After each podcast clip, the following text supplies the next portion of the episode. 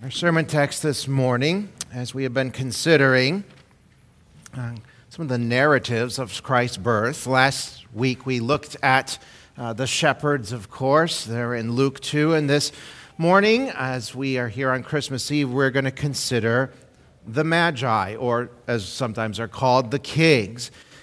So, the Gospel of Matthew, chapter 2, and verse 1. Hear God's word.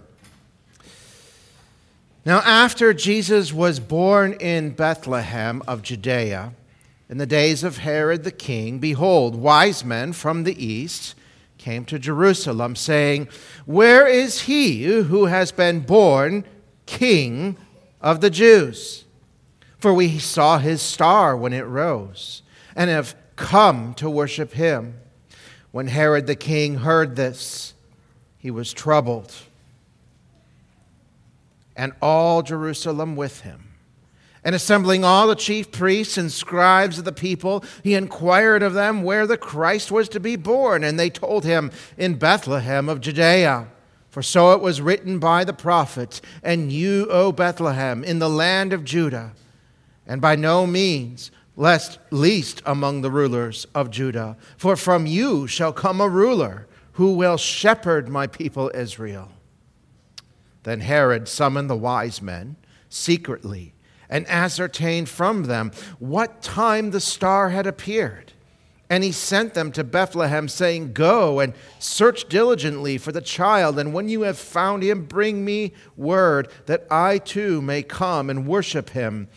After listening to the king, they went on their way, and behold, the star that had uh, they had seen when it rose went before them until it came to rest over the place where the child was. When they saw the star, they rejoiced exceedingly with great joy. And going into the house, they saw the child and Mary his mother, and they fell down and worshiped him. Then, opening their treasures, they offered him gifts gold and frankincense and myrrh. And being warned in a dream, they returned to Herod and they departed to their own country by another way. Now, when they had departed, behold, an angel of the Lord appeared to Joseph in a dream and said, Rise, take the child and his mother, and flee to Egypt, and remain there until I tell you, for Herod is about to search for the child to destroy him. And he rose and took the child and his mother by night and departed to Egypt and remained there until the death of Herod. This was to fill, fulfill what the Lord had spoken by the prophet out of Egypt I have called my son. This is God's word. Let us pray. Father, we do now bef- bow before you once again and ask that your spirits would attend unto the proclamation of your word, that you would stir up faith in our hearts, that you would help us to see once again the beauty and the wonder and the truth that is Christ our Savior. And in seeing him, that we would be encouraged, that our joy would be uh, fulfilled in him. We pray this now in Jesus' name.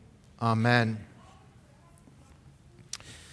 And so the popular carol, of course, goes We three kings of Orient are bearing gifts. We traverse afar, field and fountain, moor and mountain, following yonder star. And no doubt we have heard that already uh, this Christmas season. We may have even sung it.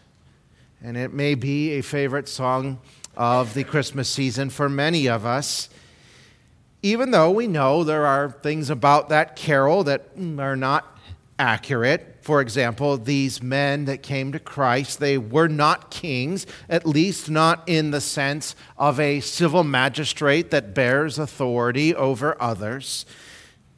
We also know that there, well, we don't know how many of them there were. There may have been three, there may have been two, there may have been 20 of them. We have no idea. Uh, they were plural in number, we just don't know how many. So, who were, though, these mysterious men from the East? I mean, Matthew is the only four of the canonical Gospels to give us the narrative of the Magi. Why is that? why would Matthew tell us this story in particular? Well, it's because Matthew's account of the Magi visiting Jesus is meant to give us a focus upon who really is the king in this story, and that is King Jesus. Christ Jesus is the King of all kings, and he fulfills the promise of God to build a kingdom for his people forever. And this narrative is a geographical apologetic to show us that Christ was born not only at the right time and in the right way and in the right line, but exactly in the right place where God said the Messiah would be born Bethlehem, the city of David. You see, even as a baby, Jesus was already building his kingdom. And there are three lessons, three takeaways I believe we find in this story regarding Christ the King and the kingdom that he is building. The first one is this is that Jesus fills his kingdom with people whom you would not expect to be there. So Matthew begins by introducing us to this time and place of these events. He says there in verse 1 Now, after Jesus was born in Bethlehem, of Judea in the days of Herod the king, behold, wise men from the east came to Jerusalem. Now, we don't know how long after Jesus' birth these events took place. Most Bible scholars speculate that it was probably a couple years after the birth of Jesus. And that is because this event is followed immediately by Herod's violent slaughter of all the babies of Bethlehem, which were two years of age and under. In any case, Mary and Joseph and the Christ child are there living in Bethlehem during Herod's reign when these mysterious visitors come to see the baby. And the very point of this opening verse is to draw us in and capture our attention. That's why Matthew says, Behold, pay attention, look at this. And then he tells us where they come from. Wise men from the east came to Jerusalem. He wants us to know hey, these guys, they are not from Jerusalem, they're not even from Judea, they are from the east arriving in Jerusalem, they then go immediately to the palace of King Herod to inquire where they might find this newborn king, which makes perfect sense when you think about it, because there, if anyone would know where this newborn king is, it would be the current king in Jerusalem. And so they go to Herod and they ask him, Where is he who is born king of the Jews? That is an important title. Calling Jesus the King of the Jews has great messianic implications. Kings in Judah were anointed by oil as part of the rite of their coronation. And the name Christ itself means the anointed one. And it points to the fact that Jesus is the anointed, chosen king of God to reign over his people. Within Matthew's gospel, you can trace this theme that Jesus is the king of the Jews, yet he was rejected by them as their king. Despite that rejection, though, Jesus is their king, and he's the king of all, whether people will recognize him or not. And that is something these magi from the east understood. Because Jesus is more than just the king of the Jews, he's the king of Gentiles too, which is the very reason these magi visit him. You see, the light to the Gentiles had finally come. This story is almost out of place in Matthew's gospel. Because of all the Gospels, Matthew's is the most Jewish. He is speaking to a primary, primarily Jewish audience.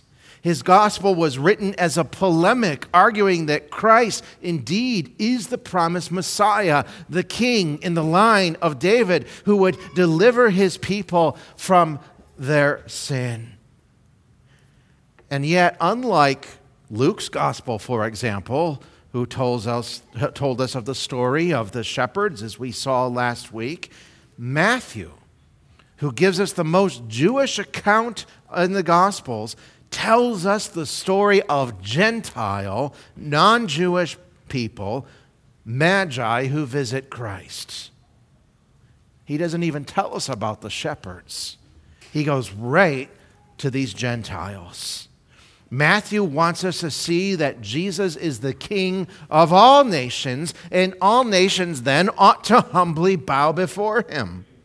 And throughout the Old Testament, Jesus is portrayed as the light of the nations. For example, uh, speaking of the coming Messiah, God says through his prophet Isaiah, Isaiah 49, I will make you as a light for the nations that my salvation may reach to the end of the earth. And Jesus himself confirms that he is that light of which Isaiah spoke when he says in the Gospel of John, I am the light of the world. Whoever follows me will not walk in darkness, but will have the light of life. So the story in Matthew's Gospel then confirms to us that Jesus is this light to the Gentiles. Because we see it in these non Jewish men from the East coming to pay homage to Christ the King. You see, the kingdom of Christ isn't a Jewish kingdom. It's a kingdom made for people from every tribe and every tongue and every nation, a kingdom of all people groups, which means that it is a kingdom that includes people like you and like me. It doesn't matter what your nationality is or your background from where you came east, west, north, south, even Ohio. Now, Jesus is king over all the world, and he makes for himself a people from those that are from all over the world to be citizens in his kingdom by his saving grace. So let's consider more about the people that Christ brings into his kingdom because we see that in these magi.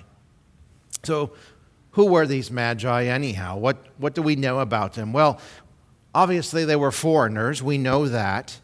But they are also a people in general that were not trusted by others within Jerusalem. Magi were originally of uh, a Persian caste of priests who were found in the court of Persian kings as advisors. They were considered as to be scholars and scientists, they were well learned men who studied the universe around them. They were known as experts in astrology, but they would also delve into superstitious idolatry and magical arts. And so, to the people of Judah, then, the Magi were a problem because of what they represented. They spoke of the past, of the history of Babylonian captivity. They came from the region of Babylon and Persia. They were like enemies. And so the presence of these magi in Jerusalem would have been a reminder, an uncomfortable reminder, that the Jewish people had been conquered and scattered throughout the world. Furthermore, their associations with dark magical superstitions and arts would have raised alarm. They would have been considered as false prophets amongst the people of Jerusalem. And yet, here they are, magi from the east, by the grace of God, searching for Christ, because God had given them a special revelation that the King of all kings had been born in Judah, that they should go there and meet him. And so the first people in Matthew's gospel who seek out Jesus to worship him, they're not from the Jews. They're not the priests or the scribes or the Pharisees, but they are pagans from the far east lands whose forefathers had at one time destroyed Judah and captured Jerusalem and led its people into captivity. And yet here they are to see the King who is Jesus, honored not by his own people, but by these unexpected men from the East. But that is precisely the point of the gospel of Christ. That's what the gospel does. It takes the most unlikely and unexpected people and introduces them to Jesus Christ, where in faith they bow before him and are redeemed from all their dark paths. Jesus' kingdom isn't made up of those who pretend to have their act together or boast in their own sense of morality, but it's made up of the unexpected. Those who acknowledge their brokenness, their sin, their guilt before Christ as they bow to Him in repentant faith. Yes, Jesus' kingdom is filled with people you would least expect. The second thing that we take away from this story, though, is that not only is Jesus' kingdom filled with unexpected people, but it is unexpected people who were led there by God Himself. How does God bring people into the kingdom of Christ? First, by revealing the truth of the kingdom and its king to them. For this Magi, or for the Magi, this revelation of God to them was in the form of a miraculous star. So, since these magi were scholars from the area of Bethlehem, they would have been exposed to the prophecies that the messianic king would be born to lead his uh, people free from their long exile. They would have known of men like Daniel, who had great influence in the Babylonian and Persian courts. And perhaps their interest in astrology, combined with their studies of Hebrew prophecies, were used by God then to bring them the point to be revealed to them the place of Jesus' birth. Regardless, though, of how they learned of who Christ was and when he would be born, what we do know is that there was this star that appeared to them as a sign to lead them westward. We don't know what this star was exactly, it was supernatural. Several theories have been proposed as to what this astrological event could have been. Some, uh, some astrologers have suggested this star may have been a comet, which would explain its movement across the night sky, but that is rather unlikely because the star is said to have stood still over the place where Christ was born. Others have thought that perhaps this was a planetary conjunction of Jupiter and Saturn, which did happen around 7 BC, around the time when Jesus would have been born. And Jupiter was considered uh, by astrologers of the day to be a symbol of royalty, meaning that a king may have been born. Whatever the case, though, this star was supernatural. It was God's means of leading the Magi to Christ. It was His special revelation to them. And as we observed last week, God in His grace reveals the Son to us, which today He does through His Word and through His sacraments. Baptism and the Lord's Supper and the Word of God read and proclaimed point us to Jesus the King. And just like the Magi, we are to respond to God's word and the signs of his covenant in faith. Revelation that God gives us leads us to faith. And faith, uh, faith that truly rests in Jesus, the long prophesied King, the light of the nations. And it was faith in the revelation of God then which spurred these magi onward in this epic journey from the east. Now, think about this travel at that time was no small endeavor. It was expensive, involved a lot of planning and coordination. The Magi couldn't just log on to Travelocity and book a few tickets to Jerusalem. There were perils along the road. There were bandits and marauders. There were few inns. The ones that did exist were scattered across vast tracts of land, of wilderness. Many roads that have been built by Rome were remote. But this king was worth it. This king was special. He was worth risking the journey to find him because he was a special kind of king. And so, in faith, they go off to find this king. And it's faith that leads them to worship. And so the Magi, as they finally arrive in Jerusalem, inquire where Jesus is to be born. And they say to Herod, there in verse 2, We saw his star when it arose and have come to worship him. And when they finally came to Bethlehem and find the house where Jesus lived, what do they do? It says they immediately fell down and worshiped him. They bowed down a symbol, a, posture of submission. They're acknowledging that Jesus is the king that they were seeking. You see, faith involves submission to Jesus' authority. It means that we give up authority over ourselves, our trust in ourselves, to trust in Christ alone. And we see this faith expressed in worship and the gifts they give as well gifts that are meant to honor and esteem Christ. And they are extravagant to say the least. Gold, of course, is a precious metal, the symbol of ultimate value. Frankincense was an expensive perfume that came from uh, Arabia and Ethiopia. It was burned typically in religious. Uh, occasions or special occasions. Myrrh was a luxurious cosmetic fragrance used both in life and death as it was an embalming agent. It was used by those who could afford to use it. The point is that these gifts are valuable. And in giving them to Christ, the Magi are highlighting the surpassing worth of Jesus.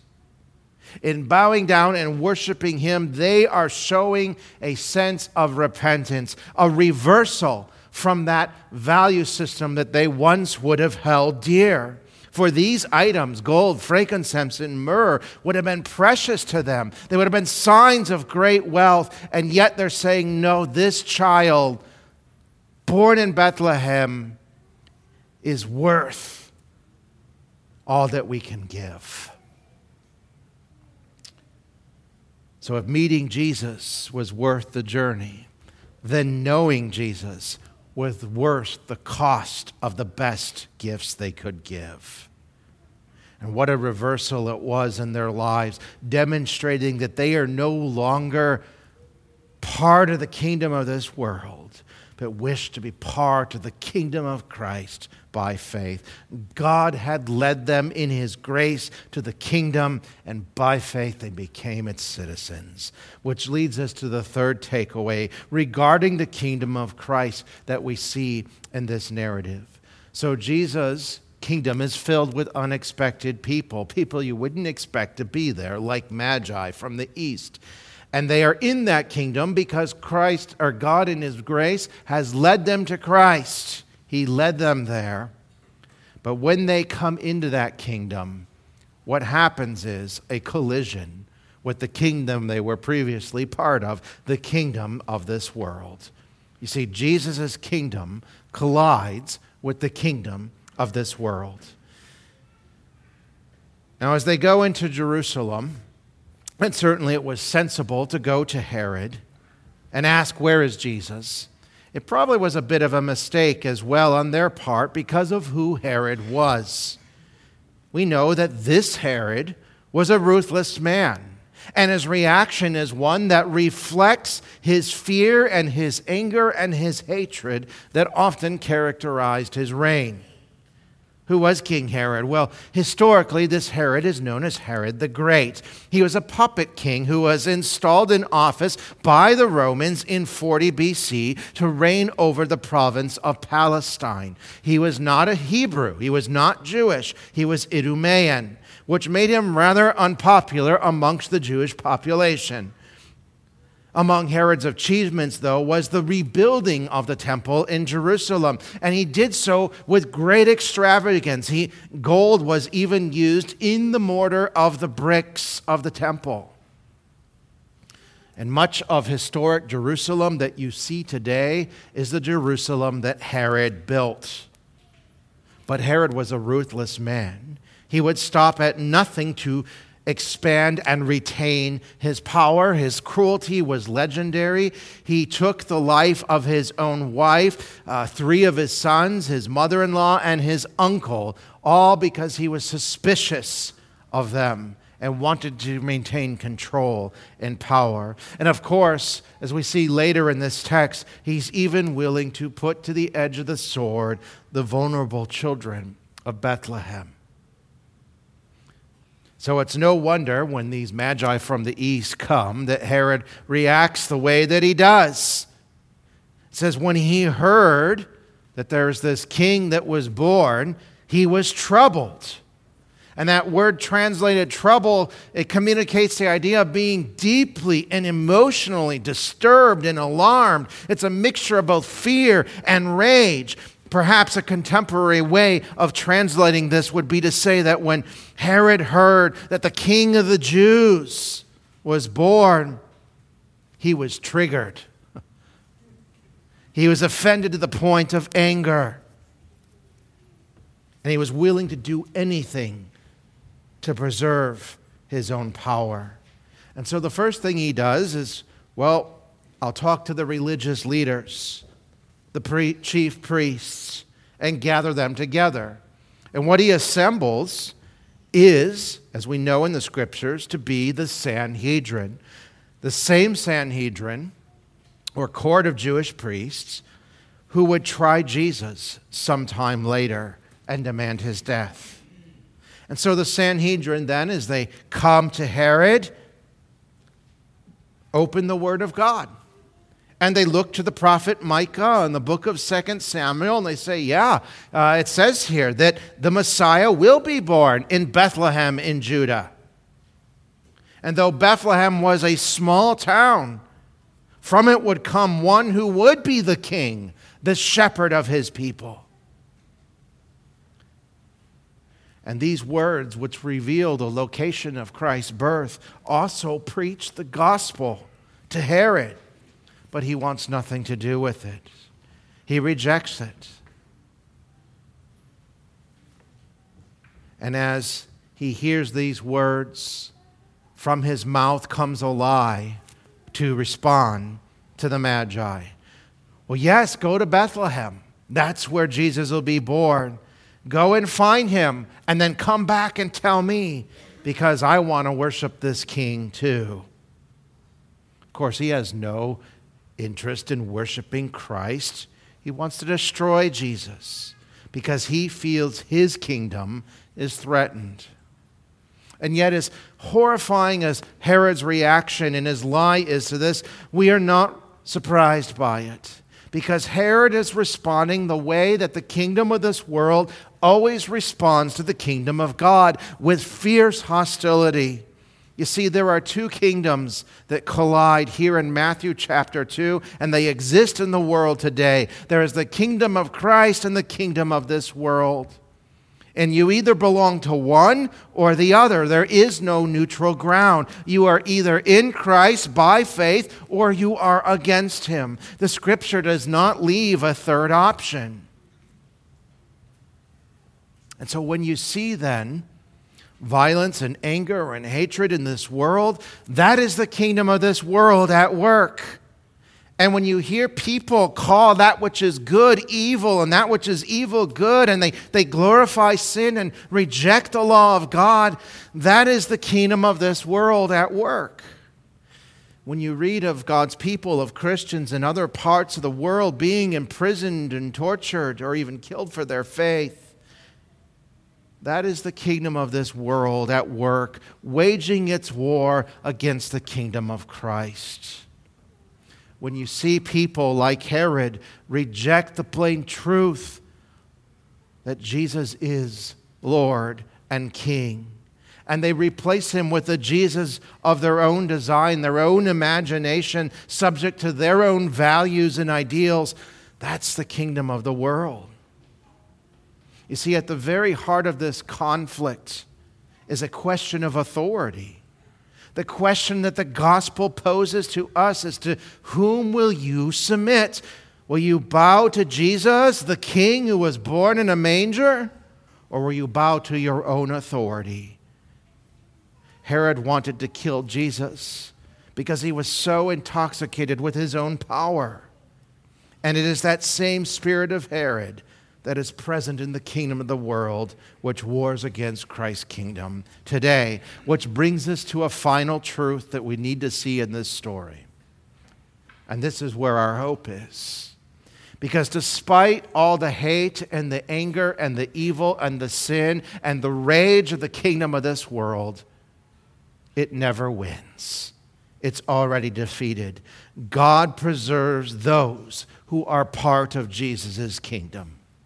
As Christians, when you see the kingdom of this world rise up against the kingdom of Christ, it sure is easy to become discouraged. And oftentimes it seems that the church will either crumble to the pressures of the kingdom of the world and compromise the gospel so as to be relevant, or it will be cursed by those social elites as some outdated relic of the past. And seeing that happen makes us fearful. It makes us anxious. Our, our faith grows weak. But God, in His tender mercy, greets all of our fears and doubts with His gracious promises. Promises which are here to remind us, even as we celebrate Jesus' birth during this Advent season, that Christ the King is alive. He has conquered sin and the grave forever.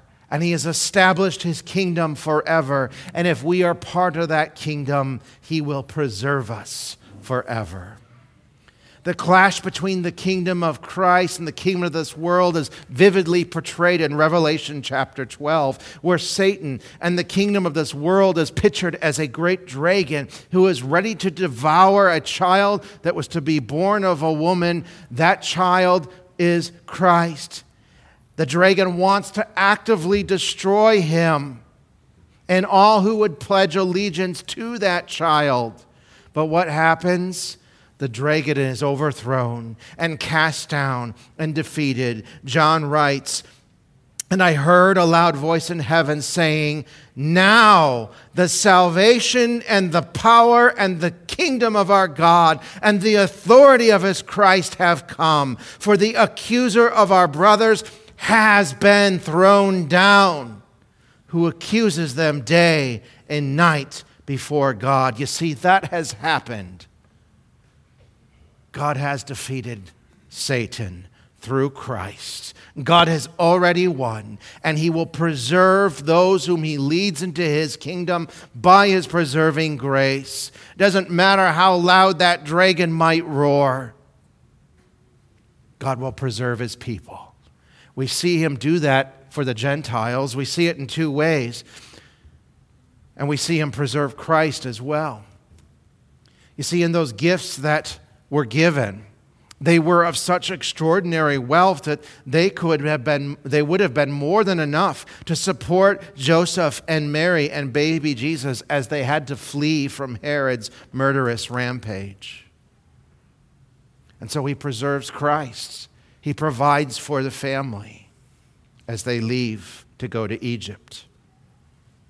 Secondly, we see God preserve these magi as he warns them not to return to Herod, so they go another way.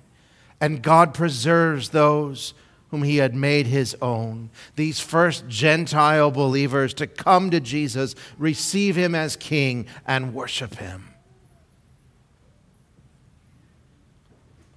And because God does this, we can be assured that the victory is already won. The kingdom of Christ stands now and forever.